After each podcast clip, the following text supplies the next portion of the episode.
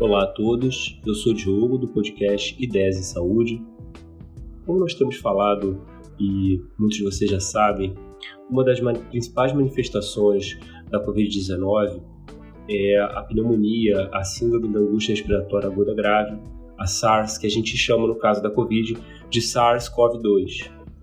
Mas poucas pessoas sabem que há outras manifestações que estão sendo descritas em relação à Covid-19 então hoje nós convidamos profissionais de diferentes áreas, pediatria, neurologia, gastroenterologia, endocrinologia e pneumologia, para falar um pouco sobre as suas experiências e aquilo que chama mais atenção para eles no caso do tratamento da Covid. Espero que vocês gostem. Olá, Aline Diogo e ouvintes do Ideias em Saúde. Eu sou Mônica Rodrigues, sou pediatra. Em relação à Covid na pediatria, o que temos observado desde o início da pandemia é que, embora a pandemia seja uma catástrofe em todo o mundo, as crianças têm sido relativamente poupadas. Isso é uma ótima notícia, é, na realidade é um alívio, um respiro para os pais, para os pediatras. Os estudos realmente mostram prevalência da Covid na população pediátrica e aí falamos entre 0 e 9 anos, uma prevalência que varia entre 1 e 5%, dependendo dos trabalhos. A gente fica aí, então, trabalhando com 2% de, do número total de casos, o que olhando esse número percentual parece um número pequeno, mas à medida que a doença avança, o número de crianças cometidas passa a ser um número expressivo. Se a gente pensar que hoje já temos quase 1 milhão e 700 mil casos de infectados no Brasil, e se a gente estimar os números de subnotificações, né, a gente estima que esse número seja 10, 12 vezes maior, o número de crianças acometidas é um número relevante. Mas a gente sabe que a maioria das crianças infectadas são assintomáticas ou têm uma doença branda que não difere muito das doenças respiratórias virais, das doenças virais da infância uma, uma grande revisão de meta-análise que juntou mais de 200 artigos e reuniu então 1.800 crianças, demonstrou realmente que 95% das crianças é, são assintomáticas ou pouco sintomáticas e que os sintomas podem variar bastante, mas o mais importante é a febre e a tosse. A febre é aí presente em 50% das crianças, também tendo lesões de pele de diversas formas, como urticárias, bolhas, manchas vermelhas ou arroxeadas. Além disso, pode ter perda de apetite, irritabilidade, diarreia, vômitos. Então, hoje, qualquer combinação desses sintomas, na nossa realidade de isolamento social, de pandemia, quarentena, a principal hipótese é a Covid-19. Então a gente sabe que, diferente um pouco dos adultos, né, que no começo tem uma doença pulmonar é, importante e que lá com 6, 7, 8 dias, na segunda semana, evoluem com uma resposta inflamatória, com o cometimento de múltiplos órgãos, nós já sabemos hoje que as crianças podem ter uma resposta inflamatória semelhante ao adulto. As crianças podem apresentar uma síndrome hiperinflamatória, que leva a choque, é um choque cardíaco, com insuficiência cardíaca, que é queda da pressão, e com falência de múltiplos órgãos. Mas essa resposta inflamatória vem vai acontecer com três, quatro semanas após a contaminação pelo coronavírus. Essa síndrome inflamatória, chamada de síndrome inflamatória multissistêmica da criança, o primeiro alerta dela foi numa publicação da Inglaterra, que publicaram no, no Lancet, uma revista médica. Essa publicação foi no final de abril. E esses médicos do Reino Unido relataram um grupo de crianças com uma doença inflamatória, com sintomas semelhantes à doença de Kawasaki. É, eu já vou explicar um pouquinho o que, que é. E que tinham um teste positivo para Covid-19 ou tinham uma IgG positiva. A doença de Kawasaki é uma doença rara no Ocidente, mas é uma doença muito conhecida. É, ela foi descrita há mais de 50 anos e é uma vasculite que ainda não tem um agente causador identificado, mas pode ser um agente viral. Ela tem um conjunto de sinais e sintomas, como febre, conjuntivite sem secreção, só tem os olhos vermelhos, alterações da boca com lesões da mucosa, da língua, alterações de mãos e pés que ficam inchados, pintas pelo corpo, a pele fica toda vermelha, aumento dos gânglios do corpo, que são os, os linfonodos. Depois que o Reino Unido emitiu esse alerta, outros países da Europa começaram a relatar também. Então, a Espanha relatou casos, a Alemanha, depois a Itália, a Itália falou que tinha tido casos e começou a relatar, e depois os Estados Unidos descreveram um grupo de crianças e adolescentes que precisavam de internação em UTI com uma condição inflamatória multissistêmica, quer dizer, com acometimento de múltiplos órgãos, né? Fígado, é, sistema de coagulação, os rins, os pulmões que tinha alterações, características de doença Kawasaki, que ficou conhecido como Kawasaki-like, e também síndrome de choque, do choque tóxico com liberação de células inflamatórias. Então, essa combinação de sintomas é, juntos com uma sorologia positiva para COVID é, acontecia principalmente em crianças já maiores, maiores de 5 anos, e, e adolescentes. No dia 29 de junho, os Estados Unidos publicou 186 casos é, da síndrome inflamatória multissistêmica, com uma variação de sinais e sintomas, e mais de 80% dessas crianças precisaram de UTI e teve uma mortalidade de 2%.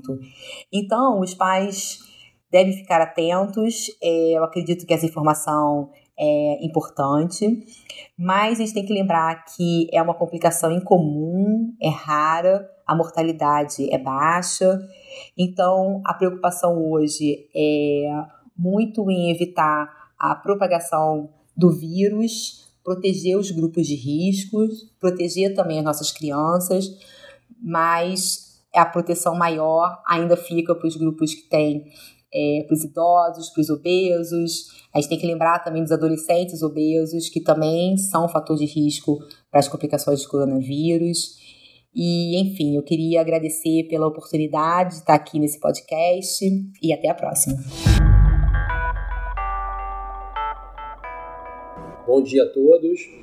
Meu nome é Ricardo Oliveira, sou médico, médico endocrinologista pela Sociedade Brasileira de Endocrinologia e Metabologia e professor do Departamento de Clínica Médica da Universidade do Estado do Rio de Janeiro.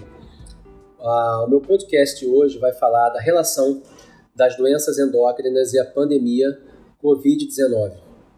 Eu separei aqui três pontos para discutir com vocês da interface entre doenças endócrinas e a Covid-19. O primeiro ponto é que parece que pacientes com obesidade e ou diabetes mellitus, eles possuem um risco maior de apresentar as formas graves da COVID-19. Então, obesos e diabéticos, quando infectados pelo SARS-CoV-2, o novo coronavírus, parecem apresentar uma maior gravidade e maiores taxas de mortalidade também. Mais recentemente, foi mostrado que, a, além desta relação, a infecção pelo SARS-CoV-2 poderia aumentar o surgimento de novos casos de diabetes, talvez por, um possível, por uma possível agressão direta às células do pâncreas que produzem insulina. Então, não só diabéticos apresentam uma maior gravidade da doença, como mais recentemente foi mostrado que indivíduos sem diabetes podem abrir, desenvolver um quadro de diabetes é, é, desencadeado pela infecção pelo novo coronavírus. Então, essa relação uh, bidirecional de aumentar a gravidade ou aumentar a, a, o desenvolvimento de novos casos de diabetes é um dado bastante novo e deve ser levado em consideração, uma vez que indivíduos que apresentaram essa nova infecção devem ficar atentos caso evoluam com sintomas ou exames laboratoriais com destaque para alterações de diabetes. Tudo bem? Uma outra questão que eu queria chamar a atenção é que indivíduos que apresentam as doenças tireoidianas, sejam hipotireoidismo, hipertireoidismo, ou até mesmo a maior parte dos tipos de câncer de tireoide, eles não devem ter o tratamento interrompido ou mesmo modificado em razão dessa nova pandemia. Então, os indivíduos que se encontram em tratamento de hipo, hipertireoidismo ou câncer de tireoide devem seguir a rotina de tratamento conforme definição de seu médico assistente. Então, não há necessidade de suspender medicamentos, tampouco adiar a maior parte dos procedimentos, exames e assim por diante. E por fim, gostaria de chamar a atenção, recentemente foi veiculado na mídia leiga que o uso de corticoide pode diminuir a mortalidade nas formas graves de doença, então o corticoide que a gente tem no nosso organismo, cortisol, é um hormônio produzido pelas adrenais. Existem medicamentos também que têm esse princípio ativo. Eles podem reduzir a mortalidade dos pacientes mais graves internados no CTI.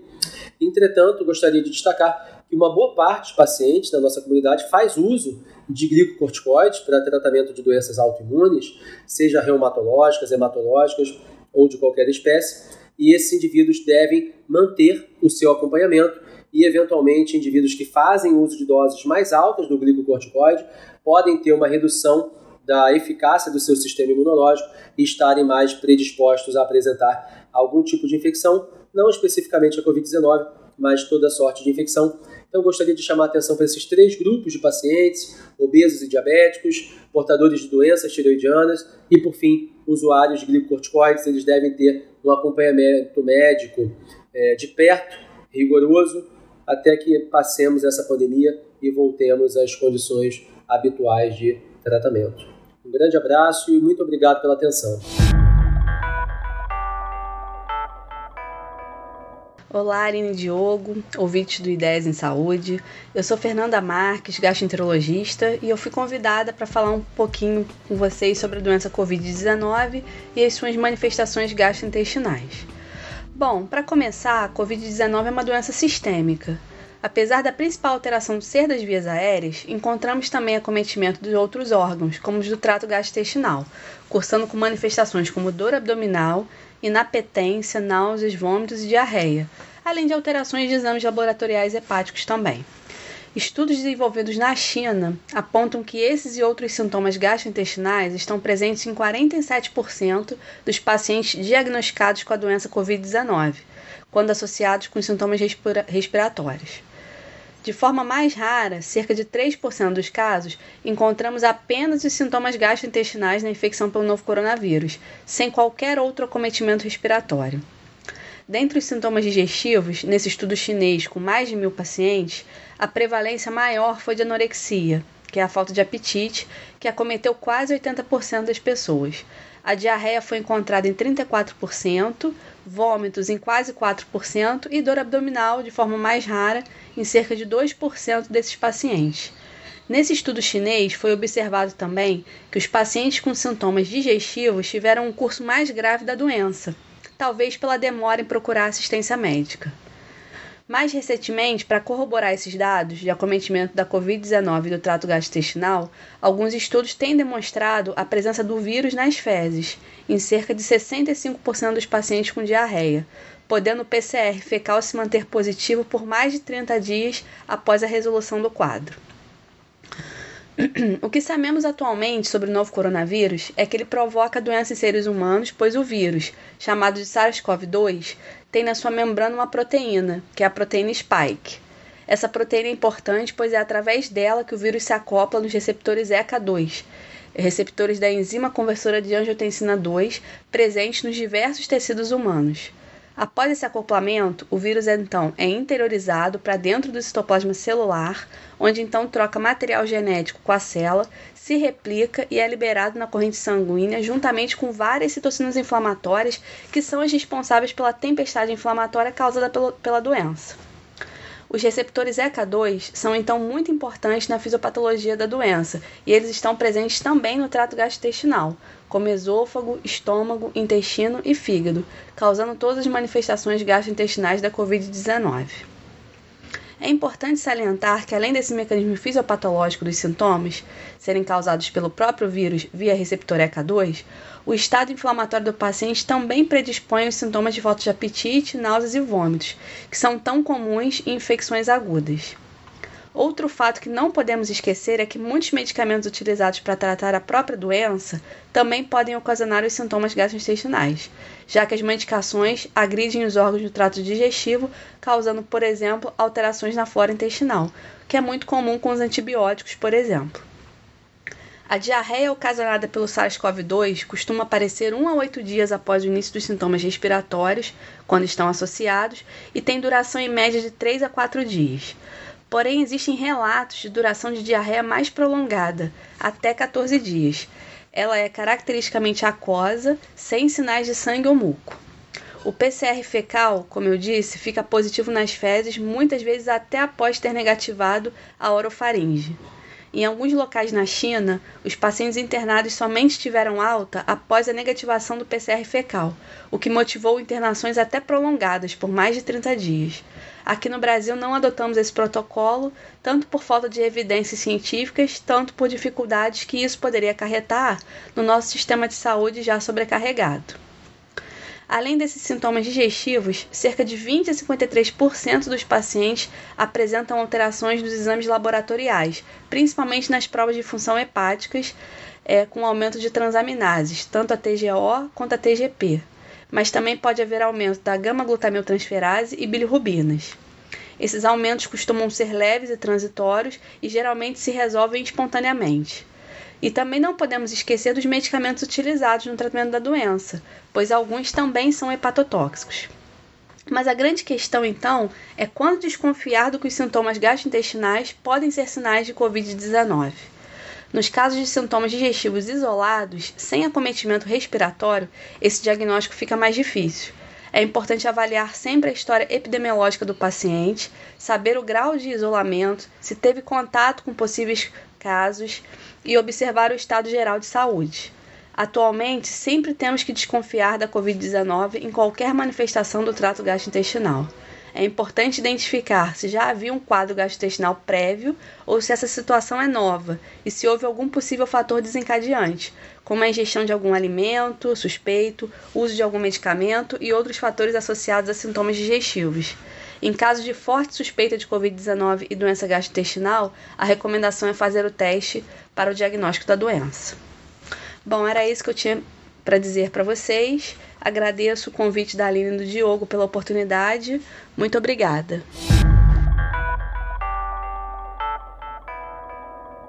Olá, Aline. Olá, Diogo. Olá, ouvintes do Ideias em Saúde. Eu me chamo Leonardo Palermo, sou médico pneumologista e vou conversar um pouquinho hoje com vocês em relação às manifestações pneumológicas da Covid-19 que temos tido oportunidade de ver na, na prática clínica diária uma gama de sintomas que começam em vias aéreas superiores, como coriza, congestão nasal, perda de olfato, com consequente perda da sensação do paladar, dor de garganta, tosse, e em um grupo menor de pacientes, a falta de ar. Tudo isso numa fase mais aguda, que vai desde o primeiro dia dos sintomas né, até mais ou menos o décimo, décimo quarto dia de doença.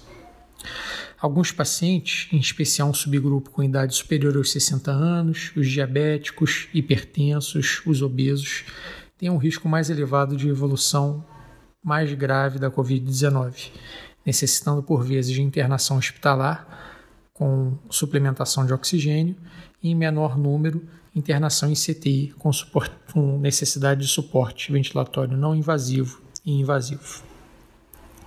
Em relação ao tratamento da Covid-19, nessa fase mais aguda, a gente ainda aguarda a publicação de estudos clínicos com dados que corroborem uma indicação recente da Organização Mundial de Saúde para o uso de corticóide sistêmico para pacientes que precisem ser internados e que, nesse caso, precisam de, pelo menos da, de utilização de oxigênio, ou mesmo nos casos que evoluem de forma mais grave, que precisam de internação em CTI, que acabam necessitando de suporte ventilatório não invasivo ou invasivo. Né? Há uma indicação de uma redução de mortalidade nesses pacientes que têm forma grave ou forma severa da Covid-19, que precisam, ou seja, que precisam de internação hospitalar. Nesse subgrupo de doentes, o corticoide sistêmico teria um benefício em relação à redução de mortalidade, mas são dados que precisam ser comprovados com a divulgação dos dados de estudo, ensaio clínico que ainda não foi publicado. Outras terapias amplamente divulgadas pela mídia, como medicamentos antimaláricos, como a cloroquina, e mesmo vermífugos, como a ivermectina, apesar de terem demonstrado algum efeito in vitro, né, que a gente chama, né, a nível é, laboratorial, né, eles falharam é, na demonstração de efeitos benéficos quando foram estudados em ensaios clínicos, né, quando foram, é, foram submetidos a, a, ao tratamento, os, os pacientes foram submetidos a tratamento com esse tipo de medicação. Então, nesse momento, não há indicação para uso desses remédios. É, a gente sabe que a Covid-19 é uma doença bastante complexa e multissistêmica, que ainda não tem todos os seus mecanismos patológicos conhecidos. Né? É, dentro dessa, dessa complexidade, a gente tem uma outra, um outro aspecto dessa enfermidade que vem nos chamando a atenção, é a maior propensão ao desenvolvimento de eventos trombóticos e tromboembólicos, tais como a trombose venosa profunda e a tromboembolia pulmonar que pode vir a ser uma outra manifestação pulmonar nesses pacientes. Passado o momento inicial de alguns desses pacientes graves que acabam precisando de oxigênio ou mesmo inter intervenções mais específicas de terapia intensiva, temos visto alguns pacientes necessitando, necessitando de oxigênio suplementar por tempo mais prolongado, ou evoluindo com dispneia, né, com falta de ar aos esforços, mesmo pós essa fase mais crítica de internação ou mesmo pós a, alta hospitalar. Né? E exames tomográficos ou mesmo algumas descrições de biópsia pulmonar realizadas nessa fase têm demonstrado sinais de patologias inflamatórias pulmonares supostamente secundárias à Covid-19, chamadas doenças intersticiais pulmonares. Dentro deste vasto, grupo, vasto grupo de doenças, destacamos três possíveis apresentações nos pacientes com Covid: o dano alveolar difuso, a pneumonia organização e a pneumonia organização aguda fibrinosa. Nessa fase, alguns pacientes podem ter benefícios de terapia imunossupressora à base de corticoide por um período um pouco mais prolongado. Mas ainda não temos dados consolidados nem tempo de de transcorrido de doença, né, para entender as sequelas em médio e longo prazo que podem vir a acontecer do ponto de vista pneumológico nesses pacientes. O ideal é que os pacientes que tiveram quadros mais graves, com necessidade de internação hospitalar, tenham algum tipo de acompanhamento pneumológico, com realização de prova de função respiratória, uma orientação para reabilitação cardiopulmonar ou mesmo terapias mais específicas de acordo com a complexidade do caso. Agradeço a audiência de todos e coloco-me à disposição para esclarecimento de eventuais dúvidas. Um abraço. Olá, Aline, Diogo e ouvintes do Ideias em Saúde. Eu sou Henrique Cal, médico neurologista, e eu vou comentar aqui como que o Covid tem afetado o sistema nervoso central e periférico. Antes de tudo, obrigado pelo convite aí, para sempre acompanho o podcast tem assuntos muito interessantes e esse aqui também é um assunto bem interessante. Ah, o neurocovid, né, como alguns têm chamado, desde a sua publicação inicial do grupo dos ah, é, do grupo de Wuhan, que foi a cidade chinesa onde começou a pandemia, eles publicaram no JAMA sobre os sinais e sintomas neurológicos que eles vinham observando lá, desde a alteração do, do olfato até AVC, rebaixamento do nível de consciência, etc. Desde isso até hoje, né, já estão aí seis meses de, de pandemia, eu estou falando aqui em julho de 2020, até hoje vem surgindo um monte de relatos, artigos científicos, revisões já, inclusive, de, de alterações neurológicas sistema nervoso central e periférico do Covid. Então vamos lá, o que, que tem saído até agora, né? Então, a alteração do olfato, a anosmia ou hiposmia, uma coisa bem conhecida, mesmo nos casos leves. Tem surgido muito doença cerebrovascular, desde AVC isquêmico propriamente dito, pequeno, grande, às vezes conclusão de grandes vasos, até alguns casos de AVC hemorrágico, embora não é a maioria, e também trombose de seio venoso, tem acontecido em, em, em alguns casos. Enxaqueca, uh, melhor dizendo, uma cefaleia, às vezes com padrão enxaquecoso, às vezes não, com outros, com um padrão inespecífico de dor de cabeça, também tem surgido e às vezes é uma dor de cabeça duradoura. Depois de passar a fase inicial, ela ainda continua. É, frequentemente de maneira difícil. Isso pode acontecer tanto em quem já tinha dor de cabeça crônica ou não, ok? Também alterações inflamatórias, desmilinizantes, autoimunes do cérebro ah, e também dos nervos periféricos, desde ADEM, encefalomielite disseminada aguda, que é uma alteração inflamatória grave do cérebro, que pode acontecer em várias condições, no HIV, pós-vacinal, e que pode cursar com rebaixamento de nível de consciência até sinais neurológicos diversos, problemas de movimento, motores, etc. Então, inflamação desse tipo pode acontecer. Inflamação também dos, nos nervos né, periféricos. Guillain-Barré pode acontecer, tem vários relatos. Desde a sua apresentação clássica, com fraqueza ascendente, com diminuição de reflexos, podendo chegar à tetraparesia, né, fraqueza nos quatro membros, braços e pernas, até variantes do Guillain-Barré, com diparesia facial, etc. Também têm sido relatados incoordenação, ataxia, de diversas maneiras, a paralisia de nervos cranianos e também alterações é, cognitivas, psiquiátricas, algumas sutis e poucos casos mais graves nesse sentido, com, com psicose, alucinação, etc. Ah, e como é que isso tudo tem se organizado, né? Bom, Dentre os vários relatos aí, eu destaco é, dois trabalhos bem completos até agora. Um deles foi publicado no Lancet Neurology em julho, no início de julho agora de 2020, chamado Neurological Associations of COVID-19, diversos autores, e o outro publicado na revista uh, Journal of Alzheimer's Disease, é uma revisão chamada Neurobiologia do Covid. Esses, duas, esses dois trabalhos eles recolhem um monte de dezenas de outros artigos científicos, publicações e chegam a esboçar uma certa compreensão fisiopatológica também é, partindo de, do acometimento do Covid em outras áreas da medicina, né? Então, por exemplo, alguns mecanismos possíveis aqui. Então, a gente sabe que o Covid ele se liga a essa enzima, que é a enzima conversora da angiotensina 2, que ela está presente sim no epitélio nasal, podendo aí levar a alteração de olfato. Também por aquela ativação de uma cascata inflamatória no sangue, com liberação de citocinas, interleucinas, etc., hiper, hipercoagulação também, isso poderia gerar AVCs, eventos de oclusão é, cerebrovascular, seja de pequenos ou de grandes vasos, além de trombose venosa no cérebro também.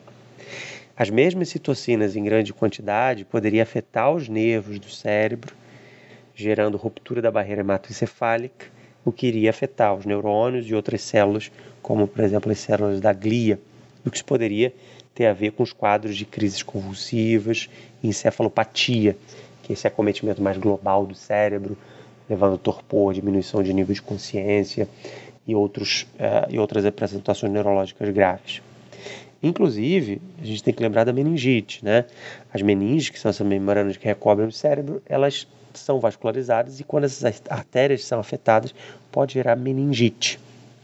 Seja meningite clássica, ah, com rigidez de nuca, febre, dor de cabeça, com, é, ou então o, uh, quadros parciais dela. E por último, né, a formação de autoanticorpos é outra hipótese aí, né, pelo mecanismo de uh, molecular mimicry, quando o organismo, o seu imunológico confunde, vamos dizer assim, confunde alguns elementos do patógeno, uh, em outras condições já se conhece, né, seja vírus, seja bactérias, ele confunde alguns elementos é, com elementos do próprio corpo, gerando aí a algumas condições autoimunes. Esse mecanismo poderia estar afetando aí os nervos periféricos, por exemplo, ou nervos cranianos. Então, tudo isso pode ser organizado de maneira didática em três níveis, em três etapas. Né? Então, neurocovid, numa primeira etapa, não teria uma penetração direta no cérebro, mas sim gerando acometimento só do olfato do paladar e a possível tempestade de citocina se existe, não entrou no cérebro ainda. Já numa segunda fase, aí sim, a inflamação com tempestade de citocina e coagulação alterada e hipercoagulabilidade, ela poderia gerar AVCs, formando coágulos em veias e artérias, grandes ou pequenos. E aí os sintomas diversos de AVCs, né? como já sabemos, independente de Covid, qual área do cérebro for afetada pode gerar perda de força, hemiplegia, alteração visual, alteração de fala, linguagem, coordenação, ataxia, etc. E numa terceira fase mais grave, a, a tempestade de citocina poderia romper a barreira hematoencefálica e a entrada dessas citocinas de outros componentes do sangue ou a entrada de partículas virais no cérebro poderiam afetar o parênquima cerebral propriamente, propriamente dito, gerando encefalite, encefalopatia, confusão mental, ah, coma, etc. Bem, o que, que acontece? Todos esses, esses conhecimentos têm sido ainda um pouco desorganizados. Não se sabe, por exemplo, uma estatística correta.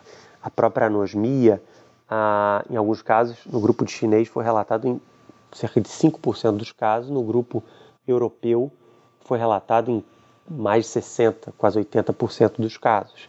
O que isso explicaria? É só porque o dado foi mal coletado ou existe uma variabilidade aí étnica, por exemplo, ou mesmo de mutação do vírus? Isso não se sabe. Outra coisa também, a gente precisa fazer uma análise crítica. Outra coisa que não se sabe é se todos esses sintomas neurológicos, todos esses quadros, eles têm sido causados diretamente por um vírus ou não. Pode ser uma reação indireta do vírus, né, um mecanismo indireto, ou mesmo ser um, uma relação caus, casual, vamos dizer. Às vezes não é uma relação de causa, mas sim por acaso. Quer dizer, a gente sabe que muitos desses sintomas neurológicos, por exemplo, delírio, confusão mental, torpor, sonolência, eles podem acontecer numa coisa, em infecção urinária, por exemplo, que não tem nada a ver com o Covid. Então, poderia ser simplesmente porque aquele paciente de Covid está grave e como outra condição qualquer grave está gerando esses quadros neurológicos como complicação. Ok?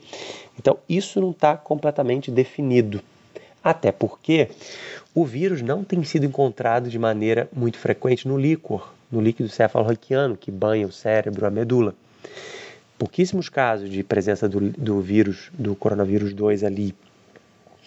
É, ou a nossa técnica de responder essa pergunta, de enxergar o vírus, não está melhor, ou então são mecanismos indiretos mesmo. Da mesma maneira, não se sabe ainda se, se a longo prazo vão acontecer vão acontecer problemas neurológicos, sequelas ainda que sutis, ou sequelas da infecção aguda, ou alguns casos em que o vírus ele fique latente e deixa para gerar algum tipo de, de fenômeno patológico, por exemplo, a, por exemplo, alguma coisa degenerativa ou inflamatória a longo prazo, a médio e longo prazo. No SARS-CoV-1, na epidemia de anos atrás, tem alguns trabalhos científicos que correlacionam ele possivelmente com parkinsonismos ou esclerose múltipla, por exemplo, a condição inflamatória do cérebro. Isso está para ser respondido. A verdade é que já com seis meses de pandemia, muitas sociedades têm se organizado.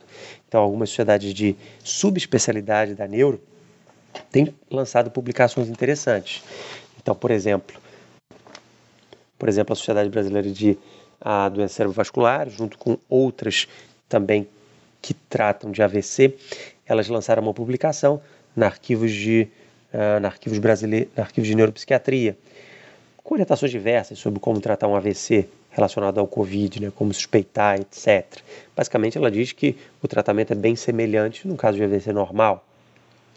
Também um grupo brasileiro escreveu nessa mesma revista uma sugestão de abordagem prática de doenças desmielinizantes inflamatórias, como a esclerose múltipla. Felizmente, a gente não tem visto esses pacientes se descompensarem tanto, mas fica assim a dúvida: como passar imunomoduladores e remédios imunossupressores, que são tradicionalmente usados para tratar essas condições? A gente pode fazer isso no Covid? Eles traçam os prós e contras. Também foi publicado na Neurological Science um artigo falando sobre anticonvulsivantes, né? É, quais seriam os ideais, etc., alguns prós e contras de cada um. Então, eu queria fechar essa, essa minha apresentação é, lembrando que os pacientes que tiveram Covid vale a pena ser avaliados por um neurologista em algum momento, porque alterações sutis, principalmente é, de cognição, desatenção, alguma dificuldade, diminuição de velocidade de processamento de informação podem estar presentes. E também queria convidar vocês a me acompanharem aí nas redes sociais, onde eu tenho deixado uh, no Instagram, por exemplo, meu nome é Henrique Cal, e eu tenho deixado alguns, tenho sempre lançado ali os materiais novos para todo mundo ficar atualizado à medida que mais coisa vai surgir. É isso aí, eu espero que você tenha gostado desse episódio, que foi bastante rico sobre manifestações atípicas do Covid-19. Siga a gente lá no Instagram, ideias underline em saúde, e lembre-se que estamos em todas as plataformas de podcast. Vejo vocês na próxima semana. Tchau, tchau!